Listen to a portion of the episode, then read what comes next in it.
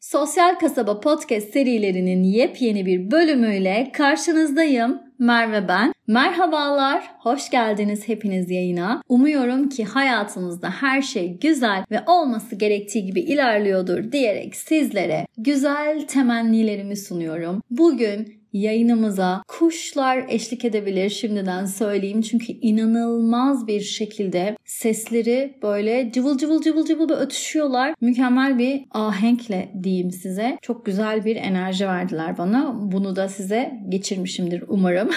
Biliyorsunuz ki sevgili Spotify geçtiğimiz hafta bu yıla istinaden hepimize dinleyici, podcaster, artist fark etmeksizin karnelerimizi sundu. Ben kişisel karnemi alınca böyle notunda kırıklar olup da akşam anne babasına nasıl diyeceğini bilemeyen böyle çocuk gibi kaldım. Bu nedir ya? Ey Spotify dedim yani. Ben bu, bu bilgileri sadece ben biliyor olmam lazımdı. Ben çünkü böyle ergenliğimden beri tabiri yerindeyse duşta sevdiğim bir şarkıyı defalarca dinlemeyi çok severim. Ve bu halen de hayatımda böyle. böyle bir şarkıyı böyle tüketirim artık yani sayısız kez açarım ve hiç sıkılmam. Öyle bir huyum var. Hatta bazı günler böyle bir hafta boyunca aynı şarkıya takıntılı ilerlerim. Sadece o şarkıyı dinlerim, sadece o şarkı çalar ve karneme böyle bakınca istatiksel olarak böyle her şey karşımda. Kaç bin kez dinlediğim işte şu sanatçı ve böyle yazmış büyük puntolarla işte tebrik ederiz hani mükemmel bir dinleyicisin ve başa dönüp dönüp çalmayı o kadar çok seviyorsun ki sen şöyle olabilirsin falan deyince Dedim ki ne oluyoruz ya arkadaş. Bildiğiniz bir BBG House vakası gibi yani. Kendimi çok da rahat hissetmiyorum artık o günden sonra. Ve dedim ki bak Spotify ben bugünden sonra gör bakalım bir şarkıyı bir daha çalıyor muyum yani. Listemi falan düzenledim. Bayağı bildiğiniz karne çıkartmış. Ama Hoştu, güzeldi. Güldük, eğlendik hepimiz. Herkes böyle karnelerini yayınladı sosyal medyada.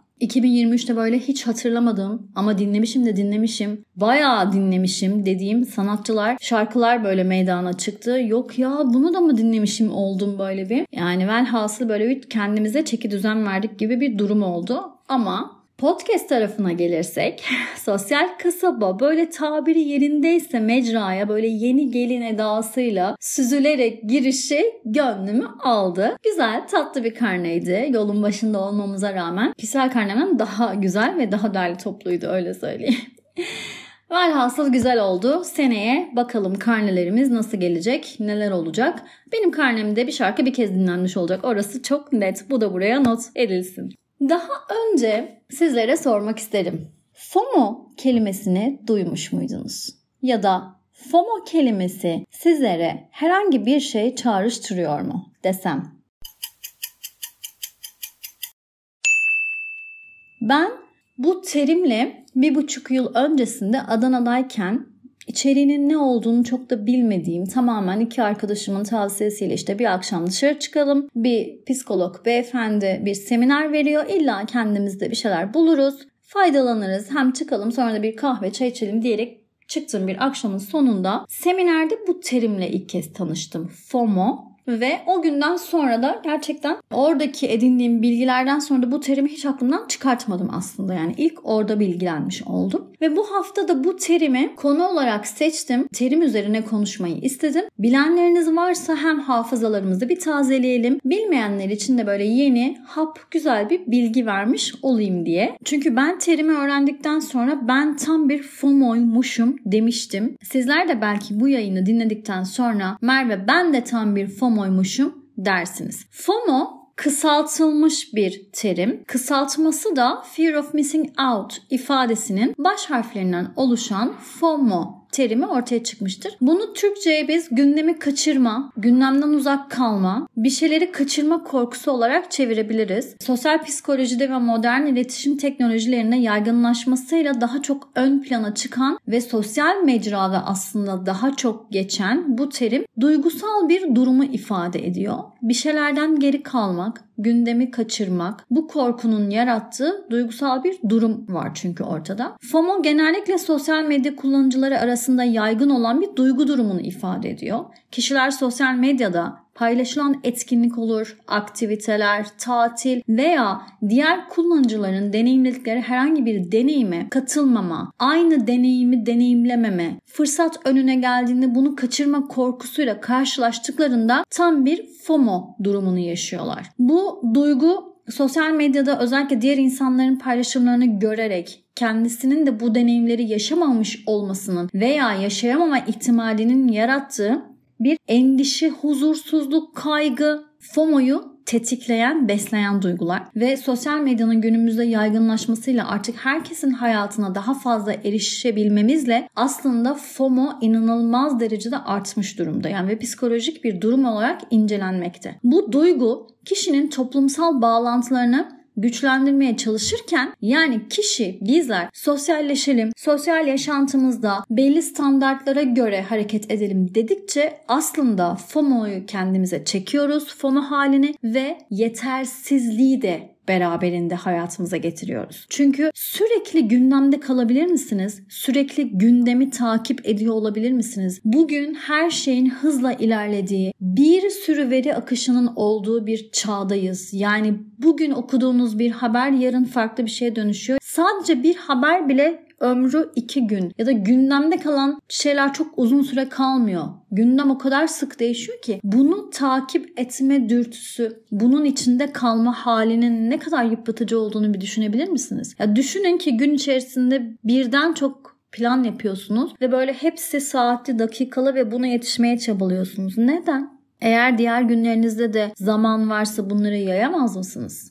En basit örneği. Ama öyle bir hale geldik ki sosyal mecrada da böyle var olduğumuz için her şeyi görüyoruz, her şey elimizin altında ve her şeye yetişmeye çalışıyoruz. Zannediyoruz ki sosyalleşmek, sosyal bağlantıları biz ne kadar bunun içinde yer alırsak o kadar arkadaş ediniriz, o kadar sosyalleşmiş oluruz zannediyoruz. Ama hayır. Aslında tam bir FOMO haline geçmiş oluyoruz ve bunun bizde yarattığı kaygı, özgüven eksikliği, endişe hali bunların hiçbirinin farkında olmuyoruz. Bizi kötü anlamda tetiklediğinin farkında maalesef olamıyoruz. İnsanların sürekli bağlantıda kalmalarına, diğer insanların deneyim ve etkinliklerini takip etmelerine, gündemi kaçırıyorum aman bunu takip edemedim gibi yüksek endişeyle bir kere kendimizi, kendi önceliğimizi ve hedeflerimizi ihmal ediyoruz. Tüm bu kaçırma korkusuyla fazla yüklenen takip etme isteği, her şeye yetişme dürtüsü de tabii ki günün sonunda depresyonu, endişeyi, özgüven eksikliğini, yetersizliği getiriyor. Yalnızlaşıyoruz aslında. Bu tarz duygulara kucak açıyoruz FOMO ile beraber. Yani şöyle bir örnek vereyim. 5 yıldır bizim evimizde uydu yok. Yani sizin izlediğiniz Kanal D, ATV, Show TV gibi büyük Türkiye'de izlenen kanallar bizim evimizde yok. Uyduyu bağlatmadık. Ben şu an bunun gerçekten hayatımızda verilmiş en istikrarlı karar olduğunu düşünüyorum eşimle beraber. Sadece evimizde Netflix var, YouTube Kids var ve YouTube var. Çocuklar da yararlanabilsin diye. Ve bunun nasıl başladı? Ben nasıl böyle bir şeye geldim? Zamanında 7 haberleri benim için çok önemliydi. Belli kanallarda haberleri kaçırmama gibi bir şeyim vardı. Yani 7 haberinde ben yemeğimi yemiş ve başına geçmiş olmalıydım. Önceden beri de hep bu vardı. Sonra gündem malum bir haberi açtığınız zaman gerçekten ruhsal olarak bir çöküntü yaşıyorsunuz son dönemlerde. Çünkü işte pedofili, tecavüz, ölümler, o onu aklamış, o kara para her şey karma karışık. Zihniniz o kadar böyle aslında şu an gereği olmayan o kadar çok bilgiyle doluyor ki ben bir dönem çok depresif bir hale girdim. Her haber izledikten sonra bana gerçekten böyle bir şeyler çöküyordu üstüme. Yani işte duyuyorum biri birini öldürmüş falan. Bunun üzerine düşünüyordum iki gün. Üzülüyordum böyle endişe duyuyordum. Sonra dedim ki bunu izlemek zorunda değilsin. Takip etmek etmek zorunda değilsin ya. Yani zaten sen oradan takip etmesen de bir yerden mutlaka sana bu bilgi geliyor zaten. Yani içeriğini bilmek durumunda değilsin. Bu kadar şu an ihtiyacın olan bir şey değil bu hayatında. Ve uyduyu bağlatmadık. Hala da evimizde uydu bağlı değil. Evet internet paketlerinde sunulan TV paketimiz var ama açmıyoruz. Ne zaman ki işte babaanneler, dedeler, anneanneler geliyor bir talepleri olursa bu yönde onun için de ekstra ikinci bir televizyon aldık ekstra diyoruz ki geçebilirsiniz orada izleyebilirsiniz. Yani o kadar ki gündemden uzak kalmayı istediğim bir dönemde. Çünkü bu anlamda tam bir FOMO'ydum. Gündüz kuşakları ayrı, akşam haberleri ayrı, saçma sapan yarışmalar, Bunlar hepsi benim kişisel fikrim bu arada. Sizler izliyor olabilirsiniz ama ben izledikçe hayatımda çok da gerekli olmadıklarını gördüm net bir şekilde. Hiç gereği yoktu. Yani Müge Anlı'yı açmayan ve gerçekten hala izlemeyen tek insan olarak kalmış olabilirim. Sosyal mecraya baktığın zaman TikTok vesaire gibi türevleri olan uygulamalar telefonumda yok. Bunu da yüklemeyen azınlıkta olmuş olabilirim. Hiçbir fikrim yok TikTok'ta ne olduğu, ne oluyor, nasıl oluyor. Ya da işte açılan böyle WhatsApp gibi bazı gruplar var. Onlarda da yokum. Yani yokum yani. Net belli bazı şeyler var. Bunlar bile zaten şu an aslında fazlalık hayatımda. Ve artık gündemi bu kadarla takip etmek zorunda değilim diyerek bir bıraktım, bir saldım. FOMO'yla aslında başa çıkmaya çalıştım bu şekilde. Çok rahatız. İyi ki de gerçekten uydu yok. Çünkü gündüz kuşağı yok. Müge Anlı gibi bir program yok Evet kayıplar bulunuyor olabilir vesaire vesaire ama ben oradaki hikayeleri dinlediğim zaman bile böyle kendimi çok bitkin, yorgun. Ya çünkü arkadaşlarımdan duyuyorum hikayeleri. Atıyorum Türkiye'de böyle bir vaka olmuş. işte Müge Anlı ele almış vesaire. Hani bana anlatırken bile ben yoruluyorum. Kaldı ki günlerce bunu takip edip günlerce izleyecek enerjim yok. İşte tam olarak FOMO hali buydu bende. Haberleri takip etme, bir şeylerden geri kalmama, her şeye hakim olma. Hayır, bunu bıraktık. Bunu evimizdeki televizyondan uzak tutarak başardık. Çünkü kaygım tetiklendi, psikolojim bir değişti. Sürekli bir kaygılı birey haline gelmeye başladığımı hissettim iç dünyamda. İyi ki de yaptık. Çok da güzel oldu. E, ne Türk bir dizi izliyorum. Hiçbir fikrim yok. Şu an tüm Türkiye ne izliyor? O dizileri izlemiyorum. Ne de bir gündüz kuşağıyla ilgili bir bilgim var. O seçenek bizim hayatımızı tamamen kapandı. Bu kısa net bir örnekti. FOMO belirtileri vardı ve bununla başa çıkmaya çalıştık. Sürekli eğer başkalarının sosyal medya hesaplarını kontrol etmek istiyorsanız bir etkinlik var ve bu etkinliğe katılamama halinde bir endişe kaygı yaşıyorsanız çevrenizde bir şeyler olup bitiyor ve siz bundan uzak kalacağım diye yüksek bir kaygıyla böyle tırnaklarınızı yiyorsanız ve bunu nasıl telafi ederim diye aşırı bir çaba ve kendinizle bir savaş halindeyseniz sürekli işte yeni trendler çıkıyor. Tabiri yerindeyse yürüyen gündem iseniz eğer bu sizseniz her davete düşünmeksizin evet deyip katılıyorsanız sevgili dostum sen bir FOMO'sun. Sen tam bir FOMO'sun. Çünkü bizleri FOMO'ya iten şeyler yalnızlık, yalnız hissetmemiz, insanların arasında o sosyal bağlantıda kalma çabalarımız, toplumsal onaya ihtiyaç duyan tarafımız. Sürekli olarak sosyal medyada görünen o mükemmel, etkili yaşamlar var ya, anlık sergilenen böyle duygu durumları, her şeyin mükemmel olduğunu sunan hesaplar var ya, bunlara yetişememe kaygısı. Bunlar hepimizde travmatik bir tarafı açıyor aslında. Özgüvensizlik penceresini açıyor. Kaygıyı açıyor buna yetişememe, bunu nasıl telafi ederim diye böyle kendi kendimizi yiyip bitirme tarafını açıyor. Ve bunları kaçıracağım endişesi. Bunlardan mahrum kalıyorum. Ben gündemi hiçbir şekilde takip edemiyorum, yetişemiyorum. Bu endişe sendeki FOMO'yu tetikler, kuvvetlendirir ve daha da çoğaltır. Sen artık FOMO terimiyle yaşayan bir birey haline gelmişsindir. Ördek sendromu terimini bilir misiniz? Daha önce duydunuz mu? Ördek sendromu. Daha çok sosyal medya için kullanılan ve son dönemlerde de popülerleşen bir terim bu. Ördek sendromu terimi. İlk kez e, Amerikan psikolog Yazar Susan Jeffers 86 yılında Feel the Fear and Do It Anyway yani korkuyu hisset ve yine de yap adlı kitabında ortaya çıkarttı bu terimi. Ve Jeffers kitabında kişisel gelişim ve korkularla baş etme konularına tamamen odaklandığı için ördek sendromuna Kitapta şöyle bir hikayeyle yer verdi. Ördek yavruları suda oldukça huzurlu görünür ama suyun altında ayakları hızla hızla çırpınarak ilerler. Bu durumda ördek yavruları suyun üstünde sakince ve güzel ilerledikleri gibi gözükürler ki bizim de gördüğümüz hep odur değil mi böyle süzülerek giderler suyun üstünde ama gerçekte suyun altında öyle bir çaba ve çalkantı vardır ki işte tam olarak sosyal medyadaki ördek sendromu kişilerin sosyal medyada özellikle Instagram e, gibi platformlarda hayatlarını diğer insanlara mükemmel ve kusursuz gibi gösterme eğiliminde oldukları bir durumu ifade eder bu terim. Oysa siz sosyal medyada baktığınız zaman belirli hesaplara her şey çok güzeldir, her şey çabasızdır, böyle suyun üzerinde süzülerek ilerliyorlardır ve siz dönüp dersiniz ki benim hayatım neden böyle değil? Ben her şeyi zorlukla hallederken nasıl oluyor da bu insanlar hem bu kadar mutlu hem bu kadar çabasız hem de bu kadar güzel bir hayat yaşıyorlar. Prestijli bir hayatları var dersiniz. Aslında görünen öyle değil dostlar.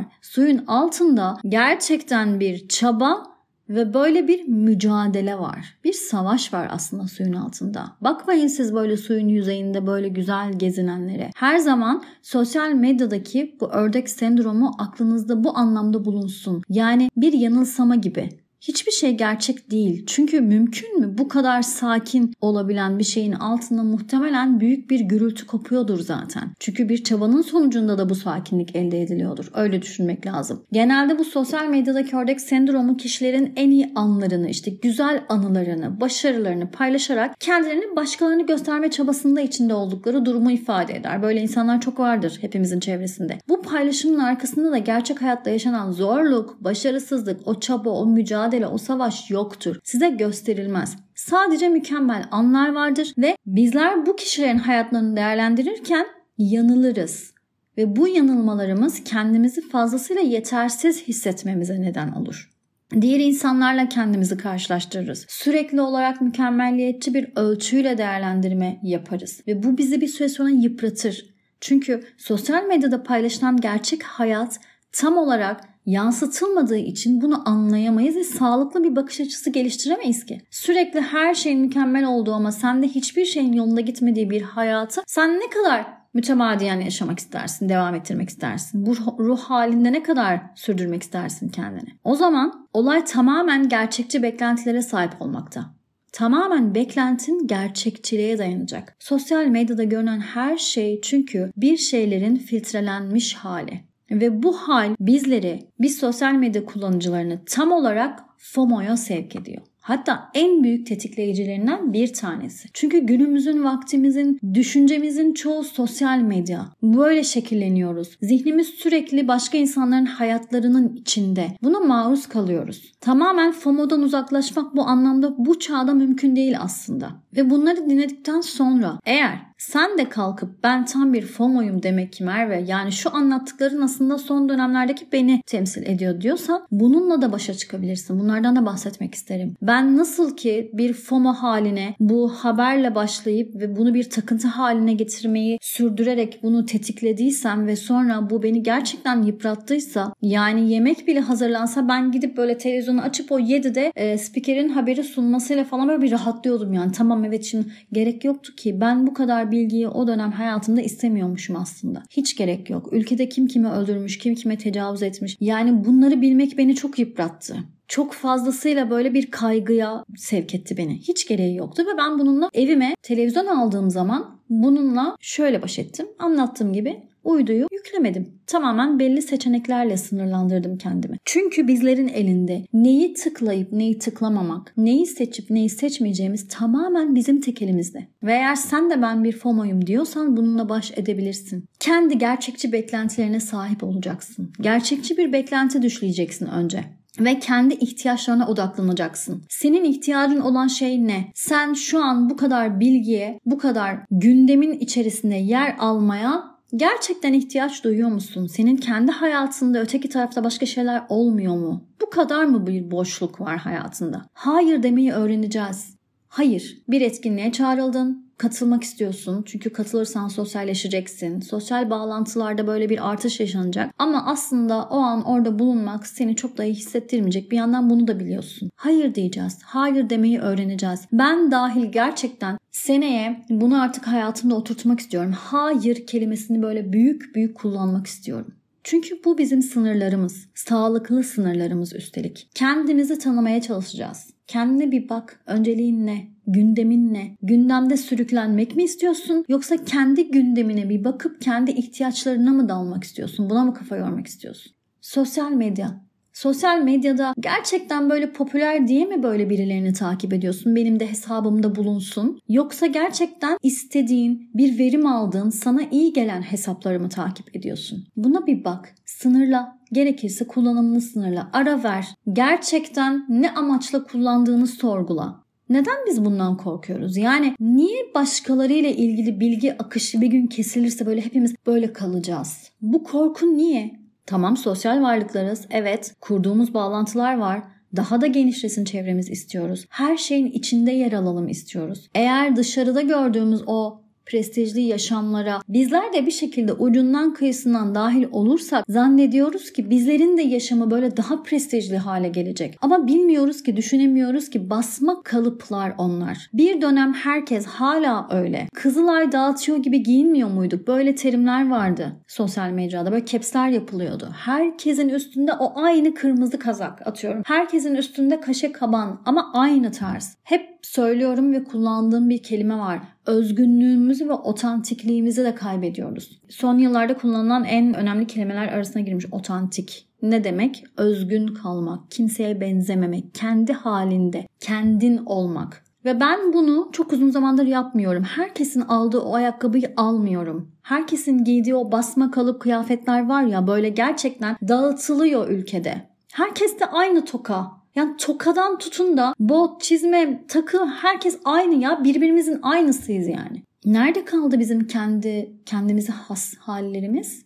Nerede kaldı özgünlüğümüz? Gerek var mı? Yani daha çok sosyal olayım diye ben neden sürünün içinde yer alma dürtüsüyle böyle bu kadar da kendimi yıpratıyorum? Niye kalıplara kendimi sokuyorum? En yanlış düşünce bu zaten. Ve sonra kendimizi sürekli başkalarıyla kıyaslıyoruz. O kişilerin hayatında da böyle olumlu düşünceler ve deneyimler varsa görünen tarafta zaten kendimizi kendimiz hırpalıyoruz. Kendimize en büyük kötülüğü yine biz yapıyoruz yani. Tamam sosyal medyanın etkisi bu anlamda yatsınamayacak kadar büyük.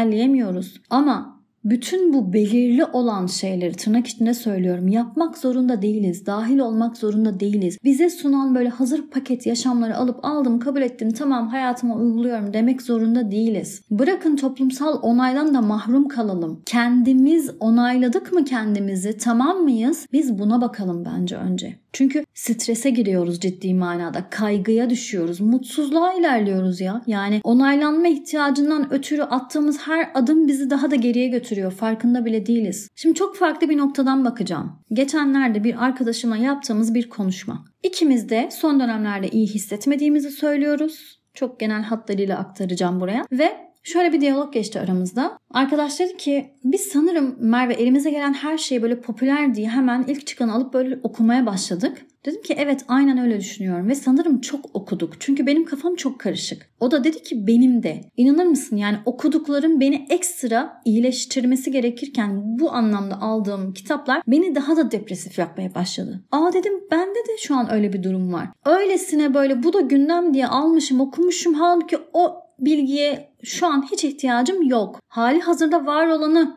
düzeltememişim. Ve böyle kısa bir diyalog geçti. Bizim problemimiz sanırım böyle her elimize geleni almışız ve böyle kütüphanemizi doldurmaya çalışmışız demişiz. Böyle bir diyalog size tanıdık geldi mi? Son dönemlerde ne oluyor bize ya? Bize sanırım böyle bir şey oldu diye hiçbir arkadaşınızla böyle bir diyaloğa geçtiniz mi? Belki tanıdık gelmiştir. Ben bu konuşmadan sonra bir de üstüne cila gibi bir kitapta bunu okudum. Tam olarak arkadaşımla konuştuğum böyle satırlar önümdeydi. Diyor ki yazar, kütüphanemiz ne durumda? Öylesine alınmış, popüler diye alınmış kitaplarla böyle doldurduk mu? Yoksa gerçekten ihtiyacımıza binaen mi seçtik o kitapları? Hemen kendi kütüphaneme gittim baktım. Ben gerçekten neleri alıyorum? Şu yazarın bu kitabı şu an çok popüler. Aman bende de olsun. Gelenler desin ki Hı, bu kitap da varmış. Bu kitabı da almış. Bak son dönem trendlerini takip ediyor desin diye aldığım kitaplar var kütüphanemde. Ve böyle elim gitmiyor. Ya da okumuşum. O an hiç ihtiyacımı karşılamamış ve hani böyle okumuş olmak için okumuşum. Kütüphanelerimiz bile belki bizim ihtiyaçlarımız doğrultusunda değil. Çok farklı bir örnek oldu. Ama çok farklı bir bakış açısı da oldu bence aynı zamanda. Çünkü hangi kitap bizim hangi ihtiyacımız doğrultusunda bir paralellikte bunu çok önemsememişiz. Bilgiyi doldurmuşuz da doldurmuşuz ama hepsi şu anki gereksiz bilgi olmuş ve önceliğimiz hiçbir zaman yerine gelmemiş. Ve ben aslında bu anlamda da bir FOMO olmuşum. Çoktan olmuşum hem de. Gündemi kaybetmeyeyim diye kütüphanemi böyle kütüphanemde sinsice yaşamış yani benim FOMO. Elime aldıkça böyle azalması beklenen tüm duygularımı tavan yapan kitapları okumuşum. E gereksiz bilgiyle doldum. Bu bilgiler sonucunda da hiç olmayan travmalarım mesela nüksetti. Halbuki hiç gereği yoktu yani şu an o travmayı böyle kaldırmanın gereği yoktu bu anlamda. Çünkü benim başka zaten belki bir travmam var. Atıyorum psikolojik bir kitap okuyorsanız ya da farklı bir kategoride bir kitap okuyorsunuz. E şu an ama zihniniz çok dolu ya da çok huzurlu bir hayat içerisindesiniz. Bu kadar böyle cinayet var bir romanı şu an belki kaldıramazsınız ama çok da popüler. Herkesin elinde görüyorsun. Tüm arkadaşların sana böyle sosyal medyadan yazıyor. Aldın mı? Aldın mı? Aldın mı? E alıyorsun.